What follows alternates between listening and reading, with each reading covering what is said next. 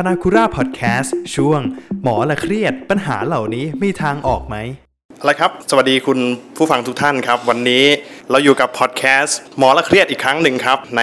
รอบนี้เราจะมาพูดคุยกับคุณหมอมานพพิทักษ์ภากรนะครับ เกี่ยวกับประเด็นหนึ่งครับที่หลายๆ คนอาจจะ concern อยู่ เพราะว่าในประเทศไทยเองก็มีปัญหานี้เรื้อรังมานานในหลาย ๆ มิติ ก็คือเรื่องของความเหลื่อมล้ำครับในวงการแพทย์เองก็มีอะไรประมาณนั้นเช่นกัน ซึ่งเราก็จะมาลองถามกันดูว่ามันมีอะไรแบบนี้จริง ๆ หรือเปล่า จากข้อมูลนะครับที่เช็คจากแพทยสภานะครับเราเห็นว่าในประเทศไทยเราเนี่ยมีหมอมากถึงประมาณ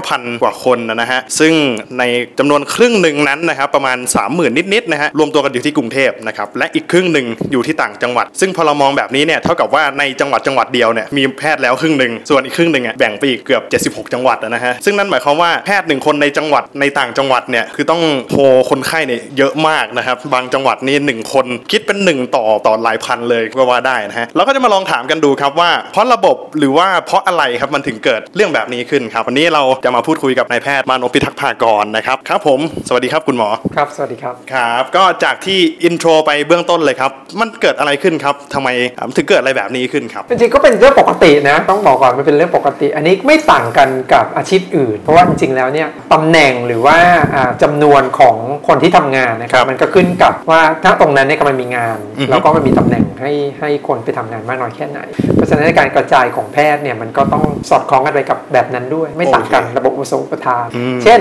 ถ้าเราบอกว่าแพทย์ลักษณะของการทำงานมันก็จะมีสองกลุ่มสองกลุ่มนะชัดเจนก็คือแพทย์ที่ทำงานภาครัฐครับนะครับพวกนี้ก็จะเป็นอ่าแพทย์ซึ่งทำงานอยู่ในกระทรวงต่างๆ ใช่ไหมครับครับอย่างสุดก็จะหนีไม่พ้น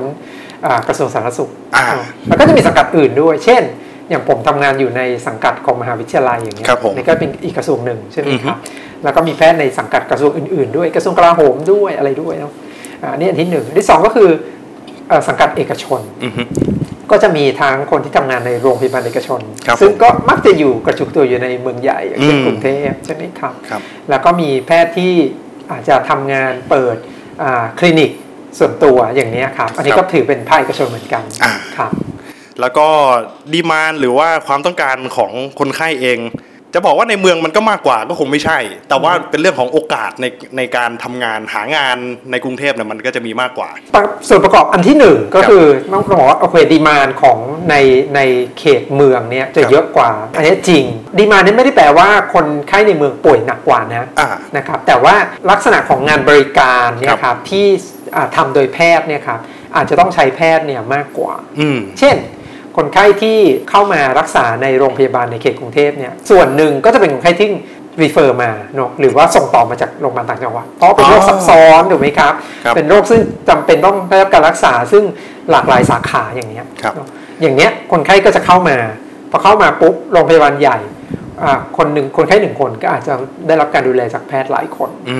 มในขณะที่ต่างจังหวัดก็จะเป็นคนไข้สำหรับ โรคทั่วๆไปโอเคอาจจะไม่ได้จำเป็นจะต้องอาศัยแพทย์ ซึ่งจะต้องดูแลตลอดเวลาอ่าถูกไหมครับโอเค นั่นหมายความว่าอ่าโรงพยาบาลหรือแพทย์ที่ต่างจังหวัดเนี่ยอุปกรณ์ฟ a ซิลิตี้หรือว่า skill ของคนมันอาจจะไม่ได้มากเพียงพอต้องไหมฮะเขาถึงต้องย้ายตัวคนไข้เข้ามาในเมืองอะไรแบบนี้ก็มีมีความมีมันมีปัจจัยสองเรื่อง อันที่ครับหนึ่งก็คือทรัพยากรที่เขามีอยู่ ไม่ครัว่าบจะเป็นเครื่องมือนะครับโรงพยาบาลครับบุคลากร พอไหมอืมพอไหม ถ้าพอ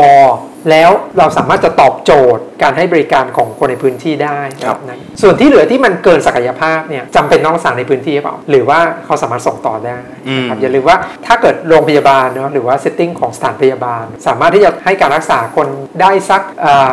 90% 80%ขึ้นไปเนี่ยได้ครอบคลุม ดีอยู่แล้วเนี่ยผมว่าน่าจะพอเนาะส่วนที่เหลือเนี่ยครับบางทีมันเป็นโรคซับซ้อนอืมหรือว่าเป็นโรคซึ่งต้องได้รับการดูแลด้วยเครื่องมืออะไรที่พิเศษหน่อยเนี่ยการที่เราจะ จัดหาเครื่องมือหรือทรัพยากรทุกอย่างเนี่ยกระจายไปทั่วประเทศมันอาจจะไม่คุ้มเนอะในแง่ของอืมงบประมาณในแง่ของทางด้านเศรษฐกิจหรืออะไรอย่างเงี้ยการรวมศูนย์แบบนั้นเนี่ยมันอาจจะดีกว่าก็ได้ ซึ่งคนไข้อาจจะต้องการไม่เยอะหรอกแต่อาศัยการส่งคนไข้เข้ามารวมกัน เพื่อทำให้การใช้ทรัพยากรมันดีขึ้นก็ได้ ทีนี้เนี่ยเรื่องของการส่งตัวคนไข้นี่ในมุมของหมออย่างเงี้ยครับพอจะทราบไหมครับมันมันยุ่งยากสำหรับคนไข้หรือเปล่า หรือว่า หรือว่ามันก็เป็นโปรเซสที่คนไข้เขาก็รับได้อะไรแบบเนี้ยครับก็ต้องยอมรับว่ามันซับซ้อนอยู่อ่า เพราะว่าขบวนการมันมันยังเป็นกึ่ง หรือจริง ๆ แล้วเนี่ยก็ 3 ใน 4 ยังเป็นราชการอยู่ใช่ไหมครับ เราเห็นในขบวนการการส่งต่อ ถ้าเป็นแพทย์โรงพยาบาลเอกชนเนี่ยแป๊บเดียวเองเสร็จละอืมอืมเนาะเราเห็นเออเขียนจดหมายมีข้อมูลเรียบร้อยคนไข้สามารถถือไปได้เลยอ๋อใช่ไหมครับโอเคเพราะว่าอันนี้มันไม่ได้ขึ้นกับระบบละครับ มันขึ้นกับว่าคนไข้สะดวกที่ไหน แล้วก็สามารถที่จะไปถึงได้เลยใช่ไหมครับแต่พอ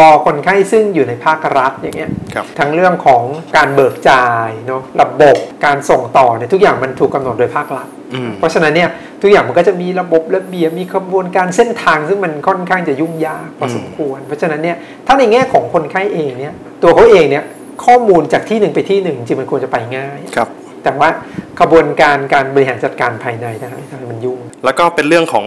การส่งตัวด้วยเอกสารอะไรเงี้ยไหมฮะซึ่งมันค่อนข้างเยอะ แล้วก็ใช่ทำให้การวินิจฉัยอาจจะล่าช้าไปด้วย บางทีใช่วินิจฉัยจากที่ A พอส่งไปตัวที่ B ก็ต้องไปวินิจฉัยกันใหม่เหมือนกับตรวจกันใหม่อะไรแบบนี้ไหมฮะของหลายอย่างถ้าเราทำมาแล้วนะคครัรับบแล้วก็ข้อมูลนั้นเพียงพอหรือชัดพอเนี่ยมันอาจจะไม่ต้องเป็นต้องทำอืมแต่ของบางอย่างก็ต้องยอมรับว่ามันมีมันมีข้อจำกัดอยู่อืมเช่น การกระบวนการการวินิจฉัยเนี่ยอาจจะต้องใช้เครื่องมือซึ่งตรงนั้นไม่มีละอ่าโอเคมันต้องมาทำเพิ่มแน่นอนโอเคเนอะหรือว่าถ้าทำครั้งแรกแล้วไม่ค่อยชัดเจน ก็อาจจะต้องมาทำใหม่โอเคแล้วอ่าในมุมมองของคุณหมอไงครับอ่าคิดว่าในอนาคตหรือว่าสิ่งที่พอจะเปลี่ยนแปลง เรื่องเรื่องนี้ได้ครับ มันคืออะไรครับ ก็คือแพทย์ที่ล้นในเมืองเลย แล้วก็ต่างจังหวัดยังขาด การส่งตัวคนไข้ที่อาจจะล่าช้า บางคนอาจจะเสียชีวิตไปก่อนครับนะครับ คิดว่าตรงไหนมันเป็นคอขวดอยู่ครับ ตรงไหนที่เรามองว่านี่คือปัญหาแล้วรู้สึกว่ามันอาจจะน่าจะแก้ไขได้ หรือว่าควรจะแก้ไขกับ กับหน่วยงานใดหรือว่าส่วนไหนอะไรเงี้ยครับเออผมคิดว่าอันที่หนึ่งก็ต้องปรับระบบการบริหารงานใหม่หมดครับผมถ้าดีที่สุดเลยนะกูจะสำคัญก็คือระบบการบริหารจัดการราชการนี่แหละครับผมเนาะที่ทำให้ทุกอย่างมันรวมศูนย์เนาะอืมเป็นเหมือนกับทุกอย่างมันต้องรวมอยู่ในศูนย์กลางหมดนะกระบวนการการการบังคับบัญชาเนี่ยมันเป็นลำดับชั้นหมด เพราะฉะนั้นเนี่ยมันก็จะเป็นแบบนี้แต่ว่าถ้าเกิดเราเปลี่ยนนะลักษณะการตัดสินใจเป็น การกระจายอำนาจออกไปอืมก็อาจจะดีกว่านะครับเราครับเห็นในต่างประเทศอย่างเงี้ยครับอ่ารูปแบบของการบริหารจัดการของพวกเนี้ยมันสามารถทำเป็นรายพื้นที่ก็ได้นะอืมใช่ไหมครับ อย่างเช่นเป็นโรงพยาบาลหรือว่าสถานพยาบาล ซึ่งดูแลรักษา